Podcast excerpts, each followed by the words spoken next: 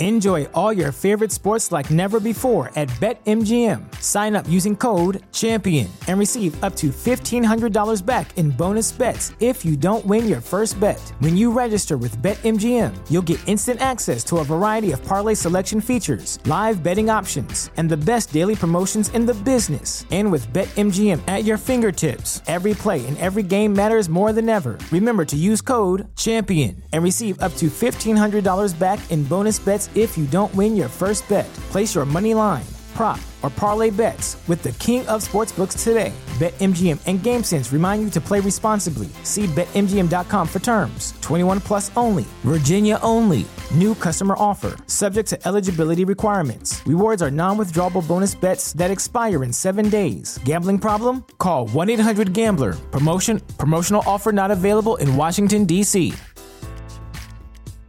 At Parker, our purpose is simple. We want to make the world a better place by working more efficiently, by using more sustainable practices, by developing better technologies. We keep moving forward. With each new idea, innovation, and partnership, we're one step closer to fulfilling our purpose every single day. To find out more, visit parker.com/purpose. Parker, engineering your success. Hello, everybody, and welcome to another edition of WrestleNomics Radio. I'm Brandon Thurston, broadcasting live and on demand from Buffalo, New York, where today is Sunday, May the 8th, 2022. It's Mother's Day. It's the, uh, we did this on Mother's Day last year, I think, but um, I'm joined, as always, by Chris Gullo, who's running on some six hours of sleep.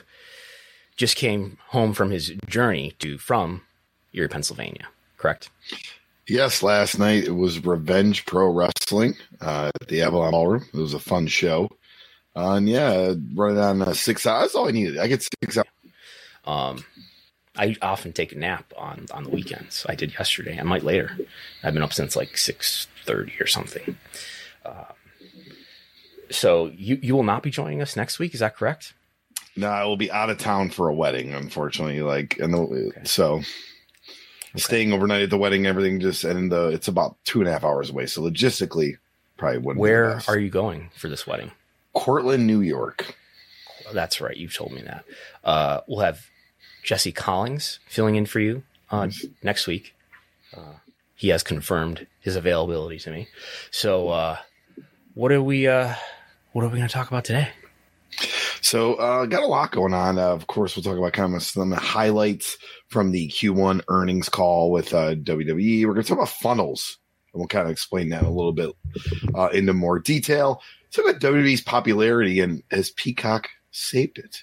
And we're also going to start off with the Forbidden Door and it being yes. a sold out Forbidden Door AEW New Japan Pro Wrestling show. Uh, firstly, if people want to submit a question or a comment for a super chat, how do they do that? Well, they if you go on a little YouTube, there's a little dollar sign. You press that dollar sign, put your question, and you could put any amount that you like. It could be a dollar, five dollars, or hey, if you're feeling generous, hundred dollars. Who knows? Who knows? Um, the Forbidden Door uh, tickets went on sale on Thursday for this event uh, coming up on what what day is Forbidden Door? It probably says on the uh, the big image here, June twenty sixth, Sunday. Yes. yes. It'll be a pay per view, and it is a live event, obviously at the United Center in Chicago. Uh, AEW, of course, appealing to a lot of hardcore fans here, dismissing the general casual fan. Uh, going to Chicago again uh, after a lot of events in Chicago uh, over the last year or so, including the the last time that there was wrestling at the United Center was for the the Punk debut on the second episode of Rampage back in August. Um, you'll think maybe they they'll do they did all out at um, at the uh, the Sears Center, whatever it's called now, uh, the Now Arena, I think it's called. No. Anyhow, there's been a lot of wrestling in Chicago over the last eight months, twelve months. Going here again uh, you'd figure uh, tickets probably not going to move that fast. So that that's pretty much what happened. Is that correct? Um, these these uh, these tickets not moving. Hey, nope, it, it's sold out. Uh, and uh, from uh, WrestleTix, uh, so they're mo and this was the other Those are mostly gone, and now limited view seats have been added. The entire ticket map is fourteen thousand and thirty, and they appear to be on their way to selling the majority of tickets in less than forty minutes. Right. So the entire ticket map, WrestleTix, as you just mentioned, says this is about fourteen thousand. Uh, a lot of that is probably going to be killed off by by the stage, maybe. But but this this does look to be like you know the shape of a U here. It's definitely not the whole bowl, just like basically all these ticket maps are. Um, so I don't know if they'll make more tickets available. You know, I, I think that there should be no giant hideous stages uh, on my wrestling events. There should just be maybe a WrestleMania cart that's uh, you know somebody's driving the tractor that pulls everybody to the ring. But that's all that I want. I want I want people 360 degrees all the way around. Um, so that Do was you want a curtain? There's a Sure. door, door with a curtain. Yeah. Yeah. I, I want, I want indie geeks surrounding me on both sides as I come out and just shoving people away. I want like a two foot wide aisleway. That's what I want. I want all Japan in the nineties. Um, but anyway, this was the pre-sale where most of the tickets apparently were sold. And then there was the general on sale the following day on Friday. Uh, and there were very few tickets remaining at that point. They were all gone as well. Uh, WrestleTix has a, a map with pink dots on it. You know what it must have been? It must have been all ticket scalpers that bought up all these tickets, right? No actual fans. It was just ticket scalpers and maybe Tony Khan himself buying the tickets to try to make it look good, right? Because he's got lots of money.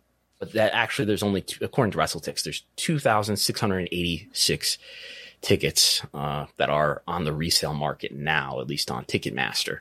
Um, so that would be that's, that's a sizable number, but that's you know out of thirteen thousand or so, uh, that's a fraction. So, that's sold out. Um, no idea what the ticket prices were like, um, but I would think that's you know in the in the in the realm of a one million dollar gate. This will also be a pay per view. This will mean that AEW is doing five pay per views, at least five pay per views this year. Um, what do you think this could do for pay per view buys? Uh, I mean, in in my opinion, obviously, I don't think you're going to get nowhere near as all out. But with how s- quick it sold out, does it do better than what Double or Nothing's going to do in a few weeks? That's a good question. Um, yeah, I've heard some people talk about how well maybe this this kind of feels like a bigger deal now than Double or Nothing, even though Double or Nothing, uh, Yeah. you know. I mean, I don't know if it's. I guess All Out is their biggest event. It's not really clear to me, right? I don't think they they can brand it and promote it and market it, however, but I I don't think that. I don't know. Maybe All Out and Double or Nothing feel like bigger than Revolution or Full Gear in terms of name brands, I guess. But So the question, oh, go ahead. because All Out feels like uh, the the successor of All In, and Double or Nothing is the the first event that they ever did in 2019. But yeah. So, you know, we always talk about how like WWE sometimes just sells the brand itself, right? You like, you don't have to announce matches to, hey, WrestleMania and try to pack so many thousands and thousands of people. Has AEW almost reached that level? Or maybe obviously it's New Japan being part of it, but you know, we don't know who's going to be on the show. We know that Jay White will be involved, but that's really about it. We don't know who else could be on the show. And boom, sold out. No match announced, no official talent list. It's just the brands. you want to move on to tell us about the earnings call for WWE that happened this past Thursday. Uh, you have read the 10Q back to front, front to back. You've read the amendment to Nick Khan's employment agreement. You've uh, studied and I think memorized actually the training schedules. Uh, so thoughts, breakdown, analysis on WWE's first quarter 2022 earnings. All right. Well, I, I'll I'll read what we have on the press release. How's that sound? um, uh, so uh, first quarter 2022 highlights revenue was 333.4 million, an increase of 27 percent and a quarterly record. Operating income was 92.4 million, an increase of 42 percent, and an adjusted EBITDA uh, was I'm sorry, Adjusted 111. what? Adjusted what? I don't. I can never pronounce it. I don't. I hear it a million times. I can never pronounce it. It's one of those words. It's like some people can't say Sally sells seashells by the seashore. I can't say it. What was try, try, Oibda. try. Oibda. Oibda. Perfect. Okay. Perfect. Yeah. Oibda. I want to say it, and it doesn't come What does it right. stand for? What's it stand for? It's a, Oibda. it's operating income before depreciating annual annuity. operating income before depreciation and amortization. Amortization. Okay. Amortization. Yes. um, Um, so anyway, uh, let's let's let, let's stop there. So this was, uh, I, I believe that the highest revenue uh, quarter, I think for a Q1 in the company's history. I think one of their Q4s was maybe higher in revenue in recent years. Uh, Q4 ends up being a heavier quarter just because there's more days, I believe, in a Q4 than there, than there are in other quarters because you've got two months months that are 31 days. But but anyway, as we expect, um, big revenue, big profit here. Adjusted EBITDA is a measure of profit. Um, they they're continuing to participate in the uh, buyback program. That's what they're saying here when they talk about returned capital to shareholders, totaling thirty eight point nine million dollars. Uh, about nine million of that is the dividend payment, but about thirty million of that is them buying back their own stock. So uh, that's contributing probably to the to the stock price increasing. Uh, the stock price, do we have it in here? As of the close of the market, uh, is fifty eight dollars, about fifty eight and a half dollars. The close the market on Friday. Um, so this was uh, in terms of adjusted EBITDA, this was over the uh, expectations of the analysts. Uh, EPS, which is another way to measure profit based on uh, the ratio of shares, uh, was seventy seven cents. Uh, I estimated 81 cents. The consensus analyst estimated 64 cents. So a little bit more profitable in this quarter than the analysts were expecting. Um, revenue was about right on target, um, as it usually is, maybe a little bit higher, I believe. Um, nonetheless, the, the, stock took a little bit of a hit uh, the following day, but uh, you know the the stock market's been quite volatile uh, as it is. Um, there are a lot of WrestleMania highlights on here. You want to tell us about that?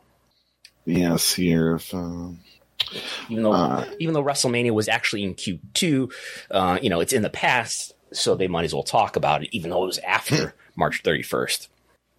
Yep. So WrestleMania was held at AT&T Stadium in Dallas over two consecutive nights in front of a combined 156,352 fans. WrestleMania was WWE's highest grossing and most attended event in company history. WrestleMania was the most viewed WWE premium live event of all time. Global unique viewership increased 54% and domestic unique viewership increased 61% year over year. WrestleMania viewership in India was a record 56.1 million, a 29% increase year over year. So they're, they're rolling out the the announced number, the announced attendance of 156,000 fans in attendance. 156,000. Uh, that's of course over two nights. Uh, that that number probably does not reflect the number of spectators in the building. Uh, WrestleTix reported at the time that there were over the two nights about 65,000 both nights. Um, 131,000 372 total, according to WrestleTix, in terms of the estimated number of tickets that were out, right? 131,000. They claim 156,000. Um, they exaggerate their attendance, apparently.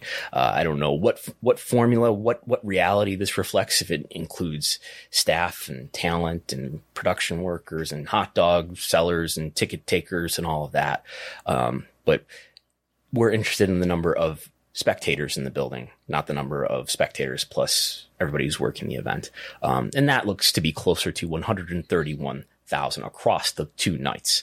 So about 65,000 combined across the, the you know, 65,000 on each night. Um, this, uh, India, 56 million people watching, uh, on Sony networks in India. Um, I did look look around to see how this compares to other telecasts in India. If this is in the realm of reality, uh, this was I think this was something that we, we talked about in the past uh, in weeks past about the uh, the viewership in India. This this was not a, a new number to me. Um, this is something I believe we, we saw on India.com, according to BARC, B A R C, which is a you know, third party organization that measures viewership in India. Um, so I looked up, you know, what does cricket do in India for viewership? Because I, you know, cricket's the most popular sport in India, I would think. So what does a big cricket game do uh, on a telecast in India. And what we see in some of the reports that I've seen is you'll see a number that is the reach, which appears to be the number of people who watch at least some portion of the of the telecast, which is not what we're familiar with talking about when it comes to TV ratings. We're familiar with talking about the average number of people who are watching per minute. So if we say uh, SmackDown had 2.1 million viewers, we mean that on a minute by minute average, if you measure the number of people who are watching in, in all 120 minutes, you average all those minutes together, you get one uh, 2.1 million people. Um, that's what we're familiar with talking about. But there appears to be a reach number that they talk about in terms of people who watch part of the telecast. And then they talk about another number called the average, something like the, you know, the, the people who are watching on an average minute. I think it's minutely is the correct uh, grammar, minutely basis. Um, it's numbers that I'm not familiar with looking at. And then sometimes it looks like they're talking about numbers in terms of thousands, but they're not putting the thousands in there. Anyway, um, if this number is truly how many people were watching WrestleMania across the two nights, across, you know, the, the, the, two nights, 56 million people, that would be 4% of, of the Indian population, which is 1.38 billion people, according to Google. That's four, 56 million people is 4% of the population. That would be the equivalent of 13 million people watching a telecast in the United States. That would be on the level of only what the NFL does and some major college football games. Um, of course, NFL can go way above that, but that's that's the sort of uh, share that we're talking about there. Uh, not sure what to make of that number. Nonetheless, I don't really doubt that this was among the most watched wrestling events ever. I guess globally. Um, I don't know what the, the, Saturday night main event numbers did in terms of actual number of viewers, smaller population there, so therefore smaller universe. It wasn't a global telecast. Um, but we, uh, I, I, I, often hear about how the, you know, the, the rematch between Andre the Giant and Hulk Hogan on Saturday night's main event, uh, in what was 87, right? Or was it 88? Um, was the most watched wrestling. I think 88 was the, yeah. Then there's an Undertaker and Steve Austin match. I'm, I'm really, I'm, I'm baiting people to, to start tweeting me now. Uh, the Undertaker and Austin match is in, in 98. That was on Raw. It's a highly watched match. Um, and then of course the, uh, Rikidozan and Destroyer telecasts, which I remember reading about in the Observer about how nobody really knows what the rating is, but there were purportedly thousands upon thousands of who knows how many people who gathered in the streets legend has it. And not many people owned televisions, but they gathered in the streets and looked through the shop windows at the televisions that were on sale, which were tuned tuned to Rikidozan versus the Destroyer. Uh, so anyway, that's that's what's happening there. We'll talk more about Peacock later on, but uh, we did get we did get some comments from Vince McMahon. Uh, just over 100 words. So over 100 words about 130, I think 169 words, something like that, were how many words were uttered by the CEO, the chairman, the controlling Class B shareholder, the head of creative, Vincent Kennedy McMahon. All right. So from Vincent McMahon, good afternoon, everyone. Thanks for joining us today. As you know, we have a we have a following here. oh, sorry. Well, I mean, do you want me to? I will. good afternoon, everyone. Thanks for joining us today. yeah. No, as you know, we have uh, following a record performance in 2021. The momentum seems to be carrying on very well into 2022. We had a really good, strong start, delivering record financial results, which obviously reflects the strong performance across pretty uh, much of all lines of business. We have a couple of notable achievements. We what we would know as a stupendous WrestleMania, in addition to other successful premium live events, including Elimination Chamber, Royal Rumble, and Day One. We also announced an expanded partnership with A&E to produce original programming, and we completed a modest media rights agreement in the MENA region. Nick and Steph will provide further perspective on our operations, and Frank is going to give us a financial performance in more detail. I think we're pleased with how the business is currently performing and positioned, and we believe that our creativity will enable us to continue to drive growth and value to our shareholders. Nick. So see, he like kind of did like a podcast host. He he segued in Nick perfectly. Certainly. Um, this was not a very newsworthy earnings call, I will admit. Um, there's uh, the the biggest point of news that I can think of is that Nick Khan did reveal that there's going to be post uh, biography uh, episodes, you know, where people are on, on the A&E series after a biography airs, there's going to be post talk shows where people are going to talk about what, what just, what they just saw. Um, so that was news to me anyway. Um, I did, I, I, uh, had to re-listen to this, this comment that Vince makes about that I have highlighted on the screen here. A modest media rights agreement in the MENA region. Um, you know, Vince's comments are not always audibly clear.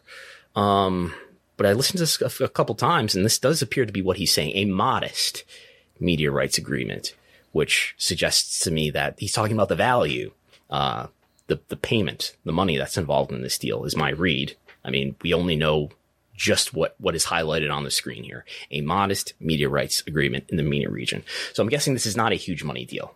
Uh, otherwise he wouldn't be saying that.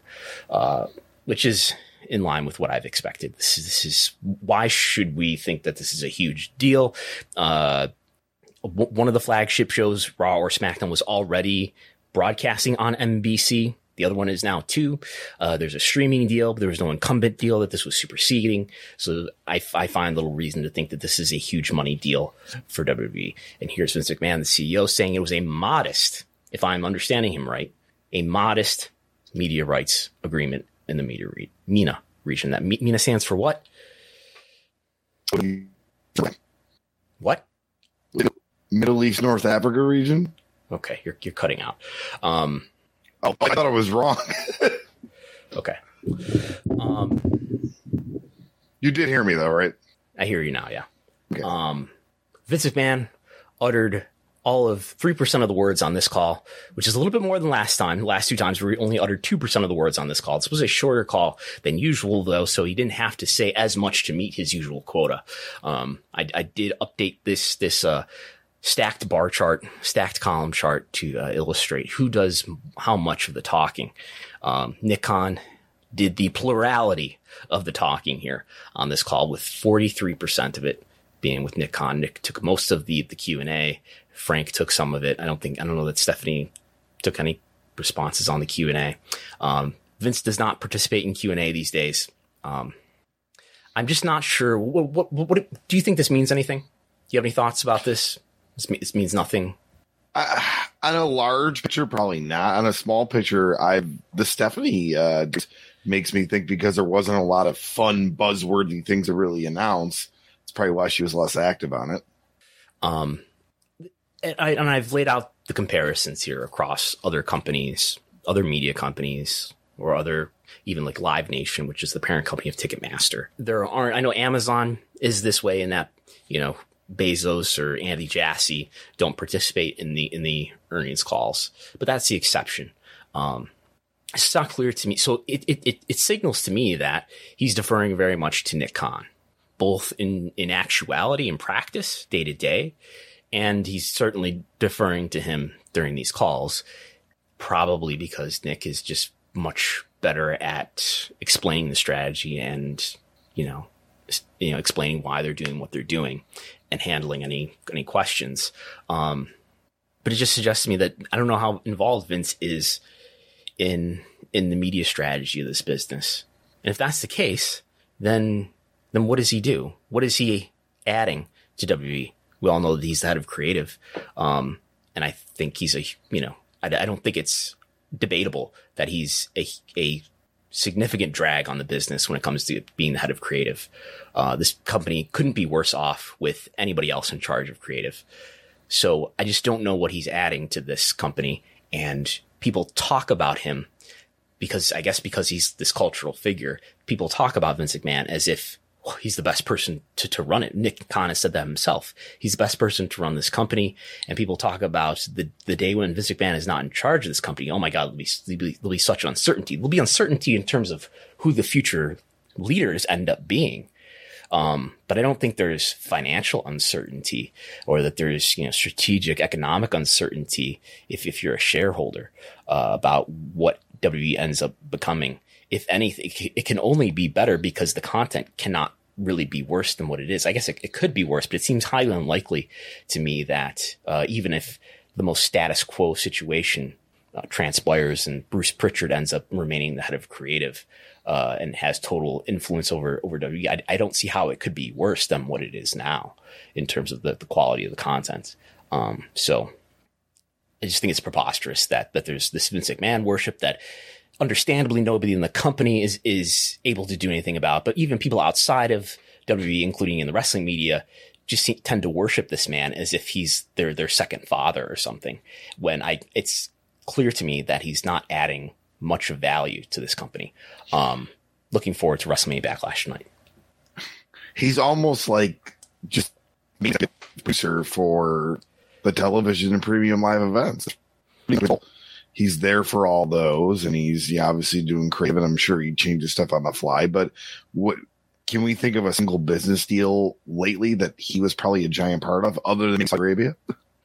He did make the decision to change major executives of this company from Barrios and Wilson, yeah, and and to bring in Nick Khan, and that that's that's to his credit. Uh, but they're there now, so I don't know. It's not clear to me what he's adding. Um, I'm sure you can spin a case and you know massage this a thousand times uh, th- through PR and explain to me how essential he is. But it, I just I don't know what you could say that would make me believe that he's adding any net positive to this company. Um, anyway, uh, the uh, the estimates that that we made just to to to reflect on them.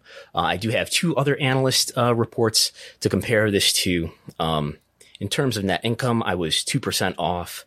Uh, Morgan Stanley was 11% off. Another uh, analyst report that I have to look at from North Coast was 26% off. That's in net income, which I think of as like the final, most final uh, measure of profit. Uh, earnings per share ratio, I was 5% off. Morgan Stanley was 5% off in the other direction. Uh, North Coast off 25%. In terms of total revenue, I was off 5%. Morgan Stanley was off by just 1%, and North Coast was off by 8%. Um, I take a number of different measures and I, and I average the absolute uh, delta by percentage. I was 11% off, Morgan Stanley off about 20%, and North Coast also off about 20%. So a little bit more accurate than at least two analysts. Um, those are the only analyst reports that I have.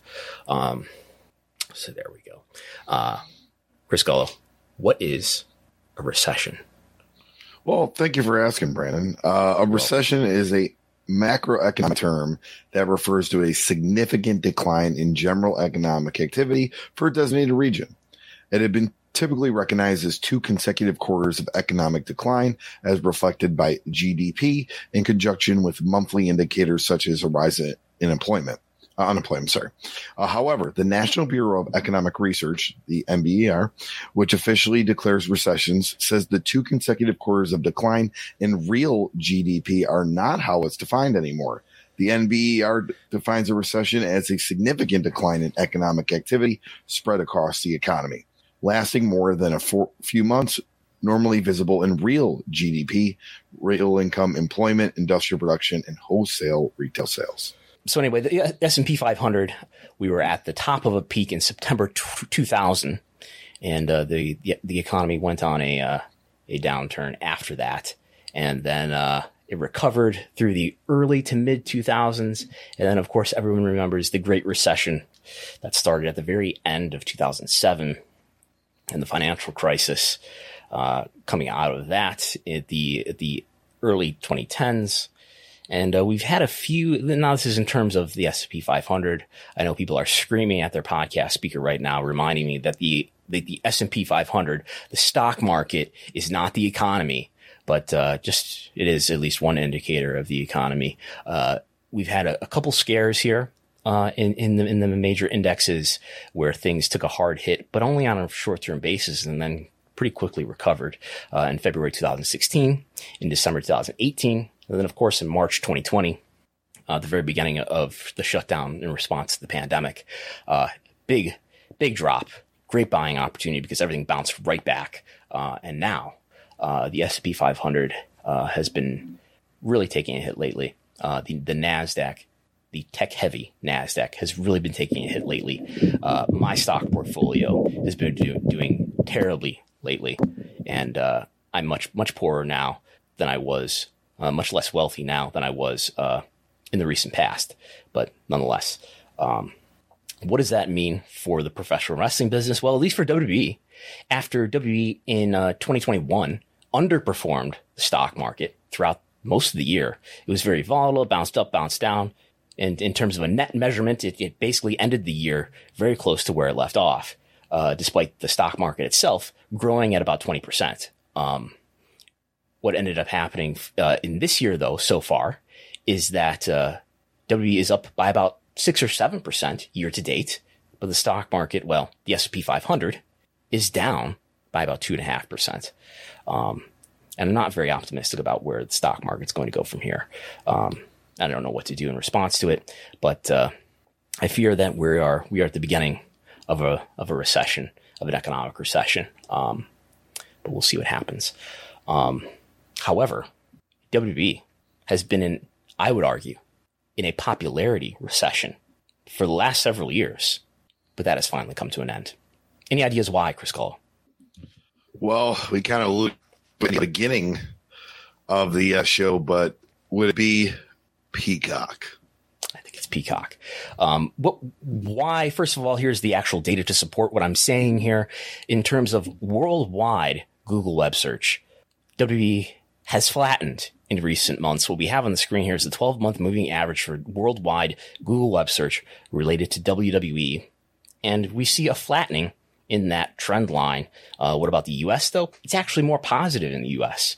Uh, and if we look at the year over year monthly comparisons, so looking at January, February, March, April, we now have four months in 2022 to look at. And if you compare each of those months to the same month of the prior year, what you see is that web search for WWE is up in three out of four of those months. It was down in February. There was no premium live event in February, I don't think. Um, but it's up in January, the month of the Royal Rumble. It's up in March. I think there was Elimination Chamber in March, correct? In Saudi Arabia. There, it was up in April by 8% in the month that contained WrestleMania. So we're seeing, uh, at least some good month over month comparisons, or I'm sorry, year over year comparisons by the month. Um, so I, th- that's encouraging. That doesn't mean anything necessarily about revenue, about consumer interest, uh, necessarily. I think it is a great predictor of consumer interest. So I'm going to show you some things that actually do have something to do directly with revenue to uh, support the notion that W's popularity has stabilized. Um, in terms of the number of events, I do want to point out that the number of events uh, from Q1 of this year to the Q1 of say 2019, which was the last Q1 that wasn't interrupted by the pandemic, they ran 90 events in 2019 in Q1 in North America. So does not included internationally. They only ran 52 events. The number of events that they've run has fallen in half, at least from that Q1 to this Q1. Um, and we know that uh, in, in Q1 2020, which is almost an entire quarter of, of regular touring until the middle of March. So that's, you know, two and a half months out of three that were not interrupted by the pandemic. Um, and they were going forward with the plan to run fewer live events. And it appears that they've basically reinstated that strategy that they left off with in Q1 of 2020. And the number of events that they ran in Q3 and Q4 was not even that comparable to their touring patterns of the past. Uh, Q3 was not an entire quarter of, of a return to touring that ha- that started in the middle of July, so it's about half a month missing there. But we do have an entire Q4 to look at. They were fully on the road in Q4, and that is comparable to Q4 of 2019, uh, which had 50 events versus 48 events in 2021, 64 events though in 2018 compared to again 48 events in 2021. Suffice to say, they're running fewer events. Maybe I haven't deeply looked into this yet, and maybe it's not fair to until we got like a full year behind us to to really look at look at all seasons to look at what cities are they not going to anymore. I imagine some of those smaller market cities, although they are going to, they they did go to like some small town in Ontario not that long ago. It was like Mississauga or something, mm-hmm. which you know they had like two thousand people at in terms of average attendance, average attendance. So here's where we're going to talk about how the, the live event metrics, in this case, uh, is a consumer metric. The consumer metrics seem to be stabilizing. So what we've got here is 5,710, 5,710, just short of 6,000 tickets, uh, is the average paid attendance. These do reflect paid attendances. Uh, and that is on par with where they were in 2020. It's even a little bit above where they were in 2019. 2019 maybe just be being dragged down by the volume of events that they were running, but on par with kind of where they left off. We're at least not seeing things continue to decline in this view. Now, what about total attendance in North America? Again, they're pretty much on par with where they were in 2020 compared to 2020 Q1, where they had about 260,000 t- tickets sold in North America, almost 300,000 again 260,000 to almost 300,000 in this Q1. So uh, part of that Q1 in 2020, of course, is, is cut off by by no events in the last two weeks. Um, but this one uh, is is basically on par with where they left off. Again, not a positive growth story, but at least not a continuing to decline story. Uh, average attendance pretty stable total attendance is of course lower than these years prior in 2018 or 2019 when they were just running more events. Uh, but the average attendance is pretty comparable to where it was in those times where they were running more events. Uh, so there's that.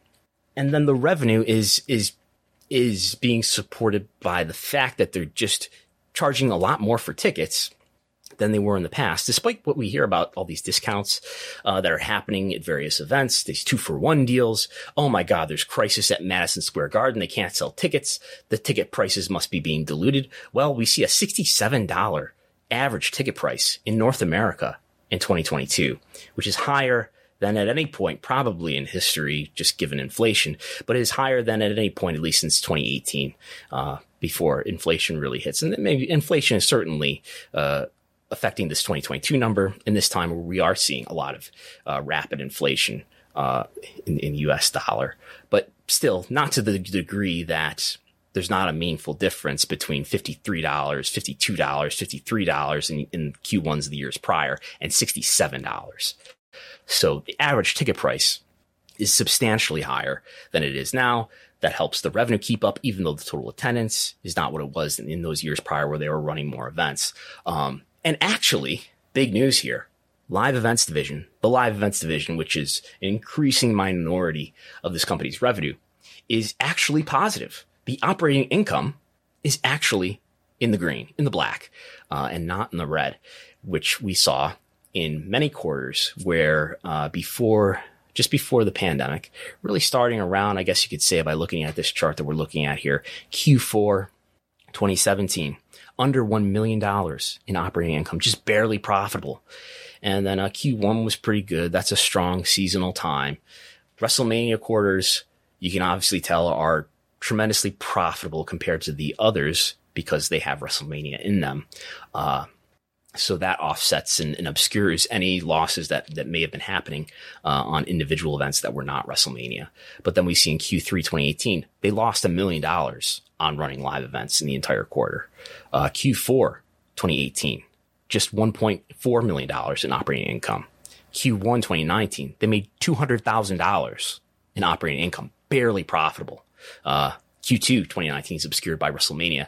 And then this is all before the pandemic, but the, uh, the last two full quarters, Q3 2019, Q4 2019, and then most of Q1, uh, 2020, not in the pandemic, at least not with events postponed, canceled because of the pandemic. All those quarters not profitable. Uh, by more than a million dollars. And then, of course, all the quarters during the pandemic, uh, non touring time, were not profitable. Um, but there's that. Uh, but it is profitable now. Q4, of course, Q3 was exceptionally profitable, where it was, they had $9 million in operating income, a very profitable time. And then in Q4 2021, this first full quarter of touring, this first uh, quarter maybe coming down from the pent up demand, still profitable, $1.4 million in operating income. And then this quarter, you know, and I've been estimating it's just going to go back to normal because the, the, the lessons of the past. I see no reason to think that you know it won't be kind of unprofitable like it has been in the past. But no, two million dollars in operating income. They've got their heads above water in the live events division. Uh, why would that be? Any guesses why, Chris Gullo, this company is profitable in its live events division now? Well, I mean, running less live events. But they ran fewer live events in probably in, let, let's go back here. They ran only 50 events in, in Q4 2019 and they lost money in that quarter too. And that, and you can see, you know, just from the difference here from the prior Q4, that was, that was, they cut down. That's true. I mean, uh, if it's not lesser live events, uh, probably bigger markets, more ticket, higher price ticket value you can What are they for. doing? What are they doing? What are they not doing today that they were doing pre-pandemic that might have been a drain on the expenses in the in the live events division? uh, higher. Yeah, I don't know. I feel like that's a trick question. They're Oh, not no running- NXT. Yeah. They're not running any of those those live events for Triple H's Black and Gold Indie Fest. That's what they're not doing. And maybe this explains why you know W has not returned to running the Largo Loop, despite criticism from you know people like me saying, well, "Why are you not running a Largo Loop when you've got all these wrestlers who are you- you're, you're recruiting people who have even less wrestling experience now than before, and you're not giving them anywhere to really develop other than these? I, I guess they run these these performance center shows with no fans in them or with no authentic fans in them. I, I think part of what happened here, purely speculation, is that part of the reassessment uh, of this business by new management, including Nick Khan, was to to look at uh, they they looked at their media division and said we've got a lot of redundancy here across departments where we've got multiple people doing the same job across these different sub subdivisions of departments, and they laid off a lot of people uh, in the spring of last year as a result of that and cut costs down. Uh, and I think they also probably looked at this and said, why are we running all these NXT events that are probably lo- losing money? Uh, and it's a drain on our live events division that's struggling to report a profit. Um, so I think part of the repudiation of, of the Triple H regime of NXT is that not only are you not giving Vince McMahon the tall, blonde, heavily built people that he loves, but you're also running these live events that are losing money. Uh, I imagine, and and you didn't create a brand that beat Dynamite, nor did it develop into a strong media rights brand. So on all those accounts, repudiated. Let's go with the the multicolored, rainbow splattered NXT 2.0. That will be a drain on the ratings, but nonetheless, um, not a drain on profitability. Uh, that's my speculation. I don't. Nobody's told me that, but that that's my educated guess. Um, so there's that. Uh, to return to this argument that well, maybe popularity is stabilizing. We've got uh, e-commerce revenue that's fairly stable here. Uh, in some cases, it's higher than it was in the past. Sure, inflation it does not hurt in that case, um, but we've also got the number of orders uh, to look at here, and the number of orders, yeah, they, they they are down from the last pre-COVID times. And I only want to look at pre-COVID times because e-commerce was really making up for the lack of any merch for reasons that I can't really psychologically explain. But nonetheless, e-commerce did seem to be offsetting a large part of the losses uh, from the lack of any venue merchandise available. Uh, so we do see fewer orders, but look at this average, which they do pub- they publish this. They they tell you what is the average uh, p- price. What is the order? What, is the average price of an order on W Shop or whatever e-commerce uh, platform they're using? And in Q1, it was sixty six dollars. Thank God for replica belts or whatever they're they're they're they've got going on there. $66, which is up from say, look at, look at 2019 in the same quarter, $47. It's up to $66 now. So they're getting more out of each customer per order. And that's helping this, this revenue comparison look pretty favorable, despite, you know, the pandemic, uh, allowing the return of, of venue merch, which is decreasing volume. Um, venue merch too is, uh, pretty comparable to where it left off, despite fewer shows, lower total attendance, fewer people to buy venue merch. But guess what? The merch per capita is almost $13 in Q1 compared to $9 in 2019. So they're getting more money out of you per person. This is helping the revenue lines.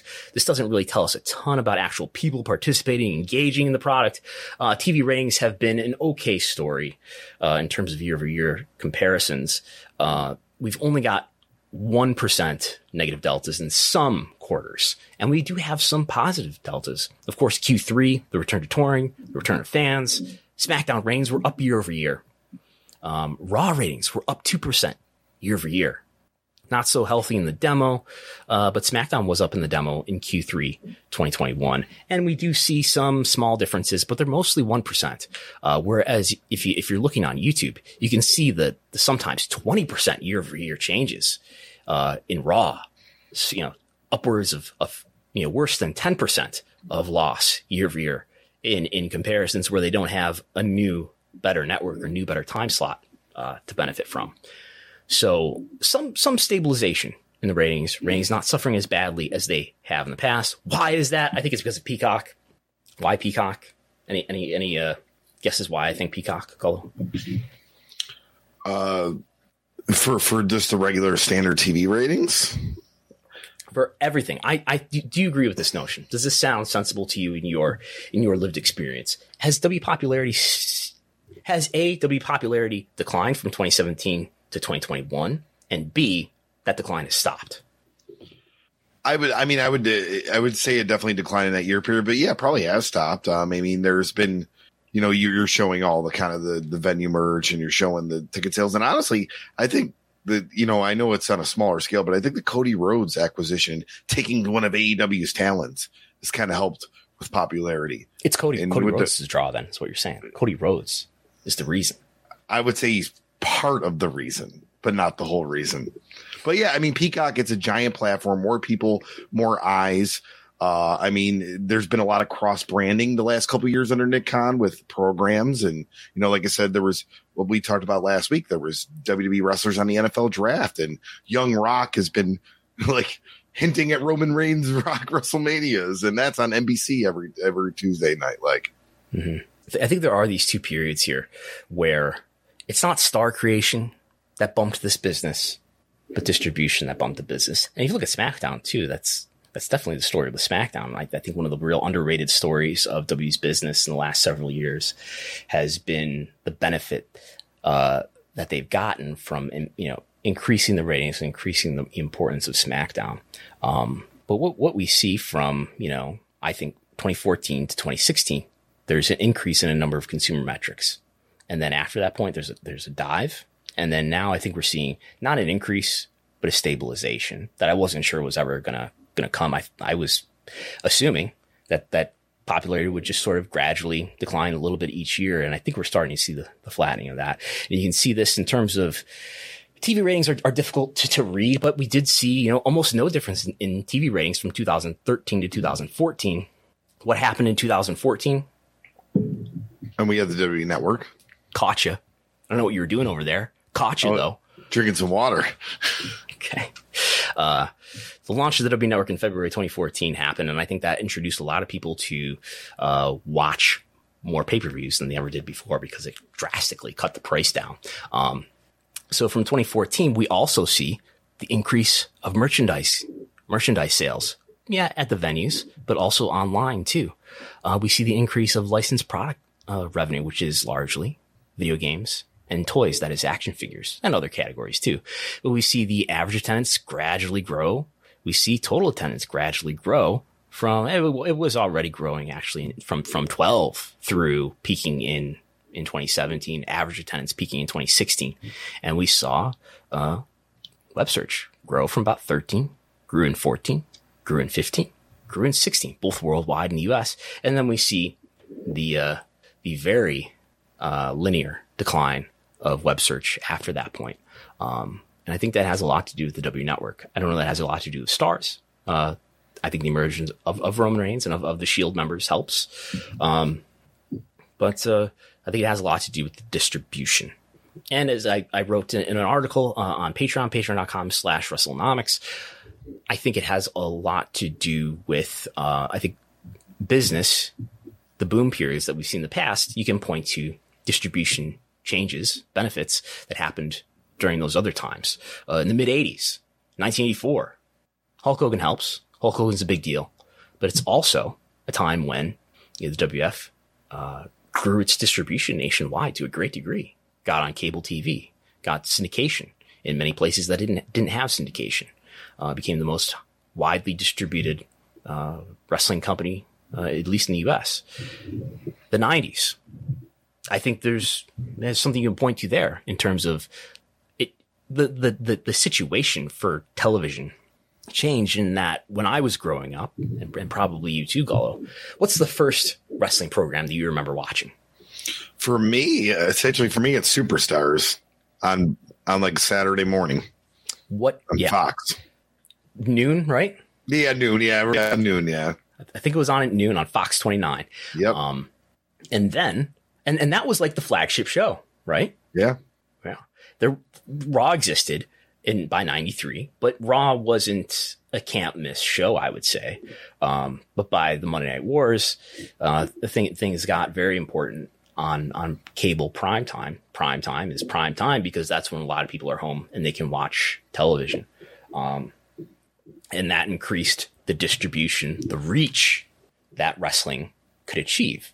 And this is, that's what's happening here for the W network in terms of pay-per-views. You increase, increase the reach that those pay-per-views would have. You increase the reach again, uh, that, that the pay-per-views can have by being on Peacock because Peacock is in about 20, 30 million homes, uh, in terms of people who actually use it at least on a monthly basis. About 30 million homes as of Comcast's uh, Q1 report. I think 28 million is what Nick Khan said, and that's probably in their SEC filings or in their earnings release.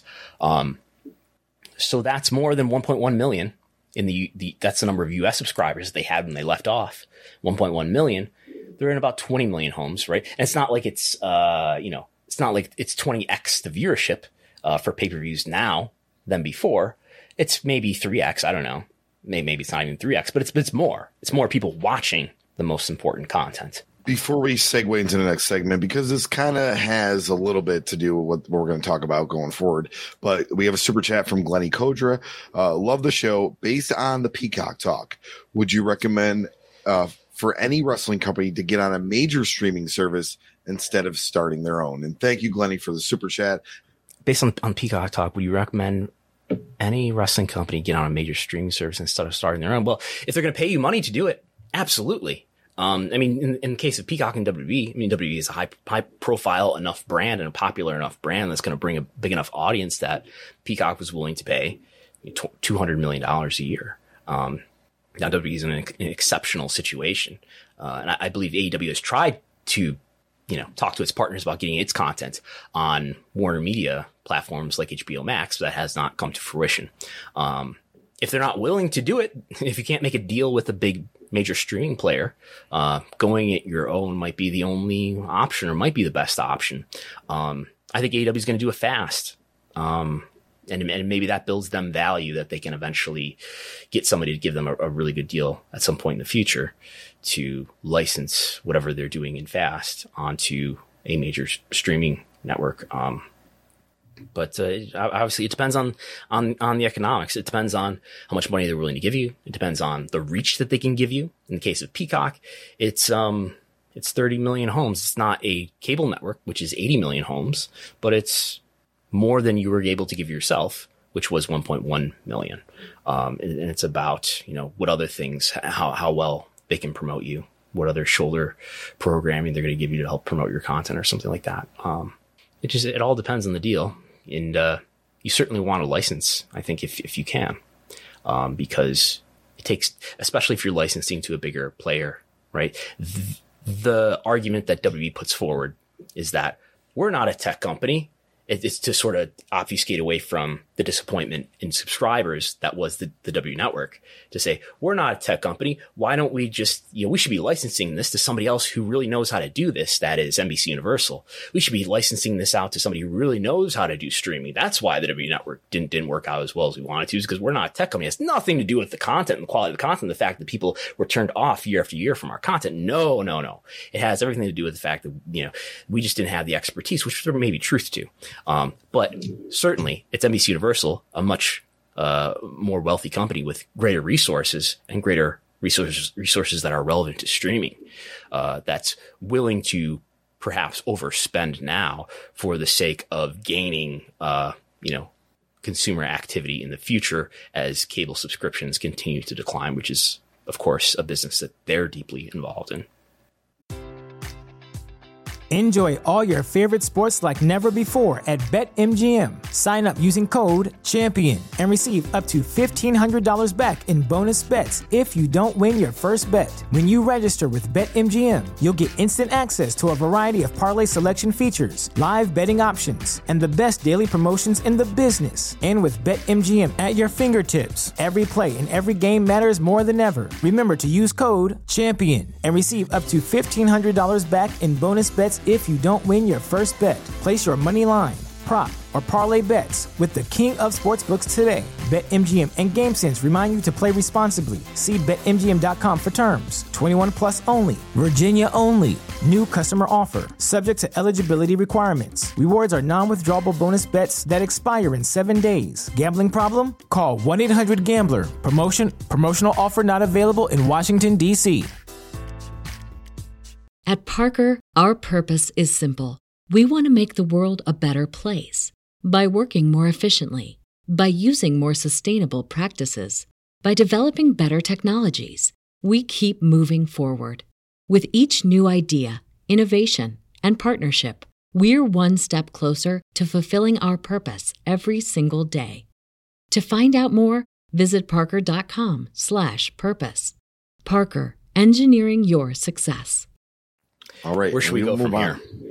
Well, uh, we're going to uh, discuss funnels and kind of what what led you on to, uh, to to to this funnel path. I listened to I listened to this podcast, the Marchand Marchand and Ourand, or is it Ourand and Marchand? And that's definitely the other way around. Anyway, I listened to this uh, Andrew Marchand, Andrew Marchand, and John Ourand uh, podcast. Familiar with John Ourand? Uh, a little bit from what you've told me. I'm familiar with Kendrick Perkins, who's on the screen here. So, I'm not familiar with Kendrick Perkins, but is he a football player? uh, basketball. Basketball player? Yeah, Um, maybe retired, but yeah. So John Ourand writes for for Uh, oh, you're, you're leading me into that. Um, question. I'd have to look it up. I don't know off the top of my head. Sports Business Journal. Andrew writes for New York Post, uh, and they do, they've been doing this podcast for less than a year. And they were having this discussion about the different value, which aligns, i.e., confirms some of my thoughts um, about the different value that cable, broadcast, or I should say in this order, broadcast, cable, and streaming give to um, different sports properties. In terms of talking about something I've talked about recently is that the you know the the reach that streaming gives you is fairly limited uh, compared to the reach that cable can give you, or the reach even better that broadcast can give you. Um, you really have to go out of your way to watch something on streaming. And I don't quite know how to explain why or how that is, right? But I think we all know the experience that I'm talking about. When you're done watching something on streaming, I guess for one thing, something doesn't come on right after, right? Um, and I, and I wonder even if, I wonder if even we're going to end up living in this world where like these streaming networks become sort of hybrid virtual MVPDs in terms of when you get Peacock, you get access to all of the NBC Universal portfolio of cable networks and things like that. But, but anyway, how, how this relates to wrestling, um, and, uh, I guess our own business, maybe, maybe to, um, to explain this first.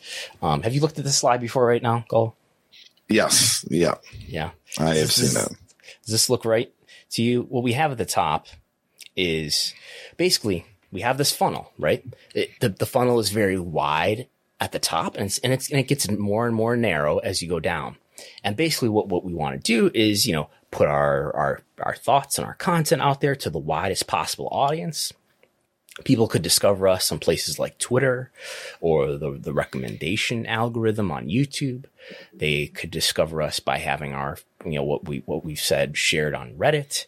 Um, sometimes we're guests on other podcasts. I, I bet a lot of people listening now maybe have heard me be a guest, originally heard me be a guest on somebody else's podcast, and that's why they're here. Um, Gullo spams the Facebook groups for us. Thank you. Uh, you could, what, you know, the, the, the pay-per-view buys pages on WrestleNomics.com get visited a lot because I think people are just Googling for that, that data. Um, sometimes I'm quoted in articles. This is how people might discover WrestleNomics, right? And then maybe through that, you follow me on Twitter or something like that. And now you're, you've committed to the regular, uh, to being subjected to me regularly. Um, and, and I'm sharing my content through there and links and things like that. Um, and then we start to monetize you. Uh, if you click on the website, you, you, you're helping us generate some tiny fraction of a cent. Um, if you're listening to this on YouTube or on, on your podcast app, you're helping us generate some tiny fraction of a cent, of a, of a, of a cent. Um, and then you get more fully monetized if you are one of, one of those fantastic people who are our patrons and subscribe to patreon.com slash WrestleNomics. And we also sell the, the uh, reports through PayHip, um, post wrestling handles merchandise for us. Wonderful people like Glenn and Condra uh, send us super chats. So that's how we more directly monetize. I would call that direct consumer monetization. Um, so that's how our business works. Now, it's not a wrestling business, but uh, if you think about how wrestling businesses have in the past worked, think about like old WWF, they would want to be on television. Television, whether it's through syndication, whether it was through cable, whether it was through broadcast, they would put their weekly television program on the widest possible visible platform. And then they would sell their tickets, their, their pay-per-views, and maybe their merchandise. And that's, that was a pretty simple model relative to what we have today. That was the funnel. It had basically two steps to it. Um, but if you, uh, if you look at the way, let's say that sports works, sports today, and what, what we have is in the case of, for example, the NBA, the NHL, Premier League, baseball, all those leagues, I believe, are active right now. The NBA famously is in their playoffs right now, which are dominating the ratings. And their their funnel is is quite a bit different than the funnel of wrestling, either then or now, or forever. Um, are you, are you fumbling with your mic, Gullo? no, I'm, I'm I haven't touched it. All right. Uh, so what what the leagues do, the sports leagues do, is they put, and this is true for the NFL too, right? They put their best content on broadcast in front of the widest audience. The late playoffs, the championship games, uh, those are the games that are on broadcast that get fed into in the United States over 100 million households uh, at very little cost to the consumer. I, I have a, an antenna uh, you know, stuck to my wall up here that costs me virtually nothing. It's probably a $15 antenna. It's connected to my TV. Uh, there's no monthly cost associated with that. And I can tune in, uh, you know, the NBA playoffs or the NBA finals will be on ABC. The Super Bowl was on NBC or whatever it was this year. I was able to watch that stuff if I wanted to at no cost to myself. Uh, the late playoffs uh, are certainly in the NFL and some of the NBA games. Uh, Stanley Cup finals will probably be on um, ABC, maybe. I don't know. Um, some Premier League games are on NBC. The World Series will be on Fox or whatever it might be. Um, that that stuff is before the widest possible audience. And then, you know, you trickle down, you get, you got to go to TNT, to ESPN to see some of the playoff games that are happening right now in the NBA. Uh, and then you got to, and that, that's at a cost. Uh, it depends on the network, but you can kind of break it down and look up what uh, systems are paying to carry networks like TNT and ESPN. It's anywhere from you know about a dollar to eight dollars per customer, and then they're they're handing that cost down to you, the cable customer. Um, and that on cable, what ends up on cable are the high profile games, right? Not the low profile games usually, but the the most uh, you know LeBron and Steph Curry games. Those end up on major cable at a cost to the consumer. So we're sort of in the second tier of the urgency, the urgency rating on these games. And then you move further down. And if you want to see the normal regular season games, you might have to make sure that you've got your, uh, your RSN, your regional sports network on your cable package. Um, or in the case of say the NHL, if you want to see the sort of wider swath of, of NHL games, you've got to subscribe to ESPN Plus, which is in fewer homes. It's in about 25 million homes, and that's going to cost the consumer even more per customer, maybe five to $15 per month. Um, and then you can move even further down. Say you want to see the out of market games. This, that you have an experience with this, uh, subscribing to an out of market sports package. Yes, I am a uh, a subscriber to MLB's uh, package MLB TV to watch Philadelphia Phillies games that are normally broadcast on an NBC Sports Philadelphia. What does that cost? Uh, 130 for the season. Which comes out to like what per month? Let's see here. So yeah, it starts in April and ends in September. But across the year, that's about ten or eleven dollars per month. Yeah. So that that's costing you more than more than ESPN Plus subscription would cost you, etc. More than a more than it would cost you on a, on a monthly breakdown for a cable network, and it's certainly costing you more than it costs you to to use an antenna. Do you use an antenna? Yeah, we have it. Um, basically, if I want to watch like sports games on two, four, or seven, and I, and I think this makes sense in terms of growing a fan base, growing a viewer base. Right? You put your best content, your most important content on the widest, cheapest platform that is, you know, Fox, NBC, ABC, CBS. And then the, the less important the, the content is, the more expensive it becomes. But wrestling, let's talk about wrestling first. Wrestling doesn't work that way at all. Wrestling works in the opposite way. They, they put their weekly TV on broadcast or cable. Then they put their peak tentpole monthly premium live events slash pay per view events. If you're WB on a standard streaming tier that costs, in this case, for us in the United States, $5 a month. Internationally, $10, maybe more. If you're in Canada, it's more. If you're in the UK, it's more. Um, it costs you, you know, more than $10 per month or $10 per month or in, in other regions where the economy is, is smaller, less, but you're having to pay more per customer for that. And then lower down where, where say the out of market package would be NFL Sunday ticket, the MLB TV, uh, you know, the, the ESPN NHL games, there is no such tier. I, I, guess maybe that would be like in AEW's case, uh, AEW Dark, or the the C shows for WWE that, that nobody watches, or I don't know NXT or something like that. That's a, that's elsewhere. That's on YouTube or that's on cable. So it wrestling doesn't work that way. Um, does UFC work that way? Well, UFC uh, used to be on Fox. You know, since they've been over uh, with with ESPN, I don't, they don't, I don't believe they've ever, ever been on ABC. Um, but they're on cable. Those fight nights are, I think, some of them are still on cable. Largely, they're on ESPN Plus, is my understanding. Someone will correct me if I'm wrong. Um, and then, if you want to see the pay per views, the most important events that's going to cost you a lot of money. That's going to cost you $75 plus an ESPN subscription.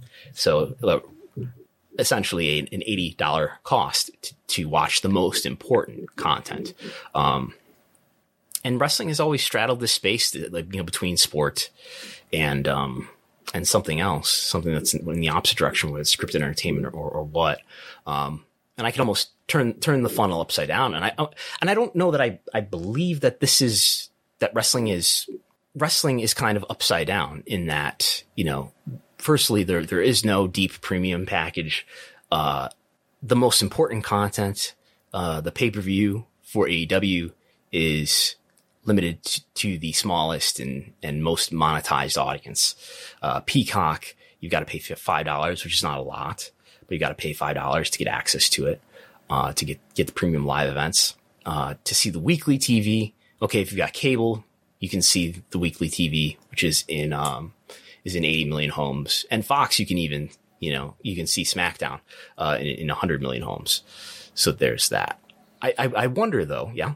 I was to say, did ROH almost follow this funnel at one point? I mean, they didn't have cable, but you had your broadcast television.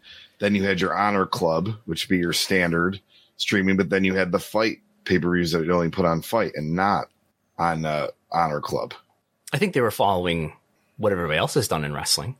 You know, if you were reinventing wrestling today and wrestling never existed and you didn't have all the habits of the past to, to, to, you know, walk, walk in, in the groove of, I, I wonder if, if you were to put together wrestling like, like major sports team sports are put together, you would put WrestleMania on broadcast.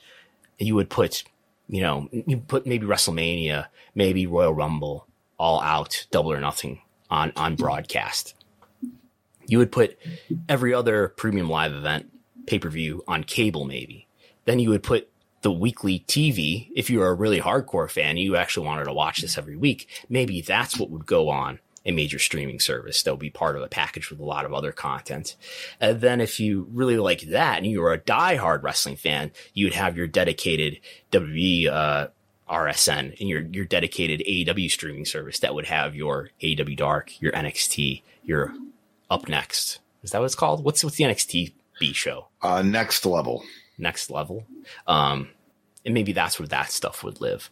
Um, I don't know if this is a good idea or not, but this is something that occurred to me that the funnel is is is totally different. It's it's in, in the total opposite direction. Uh, in the case of wrestling versus any of the major league sports. Um, and I don't know if that's right or wrong, but but that's definitely the case. Moving on, your your favorite favorite topic today. Yes, uh, this was from uh, Britt Baker. Uh, turned into Bar Rescue this Sunday at 10 p.m. on Paramount net. So, Bar Rescue, for those of you don't know, it's been a show airing for a long time now. Um, I think at least 10 plus years, if not further. Jon Taffer is this bar expert. So he's uh, owned and operated a lot of nightclubs, bars in, in the Las Vegas area. And now he's, I think he's gotten like Taffer's mixes that are in grocery stores and he sells like a, basically a marketing program. He goes and does these business seminars, how to fix your bar and restaurant around and all that. He's been on the he's been on Discovery Plus as well, doing a show with Robert Irvine. Um, Jon Taffer is a lot like Paul Heyman. He get goes in there and different where Paul Heyman is. We don't hear about Paul Heyman being angry, right? So he, Jon Taffer comes in, he screams and he yells at you, blah, blah, blah, about everything you've done wrong. But then he makes you believe in yourself and he finds that one little emotional attachment. He's like, Oh yeah, you can do this because of your family or your father's legacy or whatever it might be it kind of talks you in. And then when you see this, Jon Taffer's inspired these people and they go and they, they, he fixes their business and they start their business back up or continue, you know, with remodeling and all that. Majority of these bar rescues fail. they, they, they, they, they last less than a year after he goes in there and pretty much cr- gives them more expenses because they he puts in POS systems and gets higher furniture and higher operating systems. POS systems? Like high advanced POS systems and all that. And what's POS um, stand for? I, th- uh, point of sale. Okay. Yeah. Um, I just know. Yeah. Um, but I've seen the comparison. I've always made the comparison of Jon Taffer to Paul Heyman, but the story is, is that he, he goes to bars and he tries to fix the bars and by remodeling and giving them a new business plan and maybe re- rebranding and all that. What does this have to do with wrestling? Well, Adam Cole and Britt Baker are on, but it looks like they're going to be doing the recon, or this must be a bar that they like to go to. Okay. That they're they going to own ask. the bar. Not as far as I know. Okay. But when he said the- celebrities, usually they're not the owners. They're like it's a local bar. Like John John Daly, the golfer, was on there because his I think his like wife's family owned a bar, and Marshawn Lynch owned a bar at one point. He was on there, but mostly it's celebrities that like to go to that bar. Or like, and this is on what network? This is on Paramount, which I know that's the bigger story for you. The, the cable network. Uh, it, it, yes, the Paramount Cable so, Network. Yep. So they're in AEW. So this is uh this is a Discovery Network, right? Uh, no, no, it is the Paramount Viacom wait, there's AEW people who are doing something outside of, of the Warner Brothers Discovery family. Oh yes, and into a uh, network that doesn't have any wrestling. Hmm. hmm. Maybe it means nothing. Maybe it means something. I mean, maybe maybe this uh, makes WBD take notice and say, "Oh, why aren't they on one of our shows?" Um, but that's interesting. And I, I, don't think of Britt Baker and Adam Cole as people who are far removed from AEW management. I think that's worth noting too. Yeah, I mean, I, I think this is, I mean, this is good cross branding. The only thing I can think of is, is Jon Taffer was on Discovery Plus, so maybe he has some type of share deal. But this would have been done way before the merger, I think, like because this was probably filmed, I'd say, last year. So before Adam Cole was in AEW. Well, no, actually, yeah, no. Well, no, he appeared in September, right? So, so I probably it probably been filmed late last year, early this year, but it wouldn't have been something filmed in probably the last couple months. Mm-hmm. But but the merger the merger was known to to be happening by the summer Yeah, be- before I- he was in AEW. I mean that's the only connection I Not that he of. not that he couldn't appear on a show with Britt Yeah. Baker, regardless of what wrestling company he was contracted to. But anyway, okay. Anything else on that? Oh no, just uh, I'm gonna I'm gonna watch this. I, I You're, like you're gonna watch that instead of the premium live event tonight. Uh, I probably won't watch this live or the premium live event live. I'll probably watch it at some point this week, but I will watch this event. It'll what are you gonna be doing Paramount tonight Plus. from from eight to to eleven? I don't know. probably watching programming. Well, actually, no. At nine o'clock, I'll be watching my uh my show I watch every Sunday night. So Which is what? the food that built America. Um, I think we're going to be doing a um. This might this might be where we want to talk about Roman Reigns. Uh, we we're going to be doing uh, something this Wednesday. Uh, this Wednesday at seven. Is that what we agreed on? yeah. Yes. So that you don't have to rush home too too too quick. We might we might, might end up going going head to head with uh, AEW Dynamite though. I think we'll be all right. Maybe we'll do a watch along as part of this uh, this broadcast that we'll do. Um, but here we have Google web search for the month of April. So this is just the month of April. Uh, web search worldwide for, as far as I can tell, the top 10 most searched for wrestling personalities in the world who had at least one match in April. Uh, and number one, number one is who? Number one is Roman Reigns. acknowledge. Number one is Roman Reigns. Number two is Brock Lesnar, uh, with only 64% of the, the amount of search volume as Roman Reigns. So a, a distant number, you know, a distant number two. Roman Reigns is by far number one. Uh, Brock Lesnar, Steve Austin, he makes it because he had a match in, in April 2022. Um, Cody Rhodes, Ronda Rousey, Randy Orton, Vince McMahon, Charlotte Flair, Rey Mysterio, and Sasha Banks. Uh, so those are the most searched for wrestling personalities. No AEW in there. Take that. Um, CM Punk and uh, I think Jeff Hardy might even be. Uh, Paige VanZant is the most searched for in, in April, I believe, among people who are associated with AEW. Um, so Wednesday, and this will be uh, audio for patrons, and we'll be doing this on YouTube too. Wednesday at seven, we're gonna start. Well, we're we're, we're gonna do something at least one time called. We're gonna answer that annoying question: Who's a draw? And from what I hear, you have historical comparisons too, huh? Well, I, I you know, we're gonna have to uh, go down a tangent of of you know what are we talking about here? Um, what what are we what are we gonna do here? Do you have any any idea what we're gonna do here? I think we're probably going to break down, I would imagine, TV ratings, uh, Google Trends, probably some attendance draws throughout history for who So- was on top. not not history. Hell no, we're not going to tackle history. what we're going to do, we're going to limit the scope of this very narrowly. We're going to try to address. We're going to do what I would call talent analytics, and what I believe you know in in the the industry would be called talent analytics for only the month of April, and we're going to see Okay. what what, pro- what progress we can make there. Um, so we're going to dr- address just the month of April we're going to go through all of the we're going to go through all the a, a lot of the relevant web search data for April. We're going to go through all the quarter hours for April, which will be misleading, but we'll talk about it. And we're going to go through all the YouTube data for April, and we're going to try to answer the question, at least in the month of April, who's a draw? Uh, and, and, and if it bears fruit, maybe we'll we'll address other periods of time uh, in the future, and we'll we'll try try to do some defining of what in the world we're actually what is the question that we're trying to answer, and what what would a draw even look like in this environment. Um, there's a lot to it. I've already made some slides, so that will be six o'clock, six o'clock, no, seven o'clock p.m. Eastern, right here on the WrestleNomics YouTube network the uh, the ad supported, free, ad supported television if you watch it on television. That that's I think all we have for uh, this week. Yeah, that's all we have. You can like, share, and subscribe on YouTube and on your favorite podcast app if you wish. You can subscribe to WrestleNomics on Patreon at patreon.com slash WrestleNomics. And uh Gullo has things too. Yeah, check me out, Chris Gullo, on all your uh, major social media and uh, RDI Pod on uh, Twitter and Instagram, and you know, just keep keep supporting WrestleNomics. And uh, if you listen to Rediscovering Indies, thank you.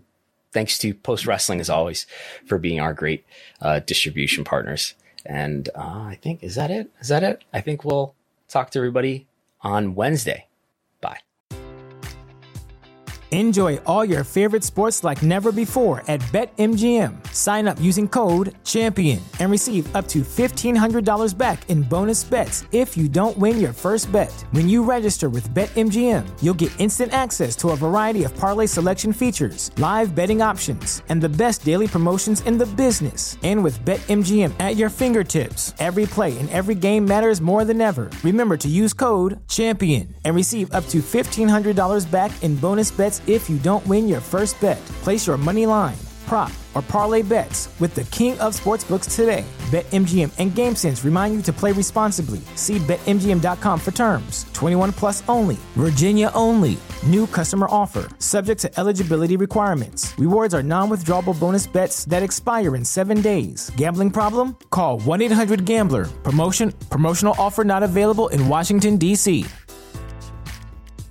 At Parker, our purpose is simple. We want to make the world a better place by working more efficiently, by using more sustainable practices, by developing better technologies. We keep moving forward. With each new idea, innovation, and partnership, we're one step closer to fulfilling our purpose every single day. To find out more, visit parker.com/purpose. Parker, engineering your success.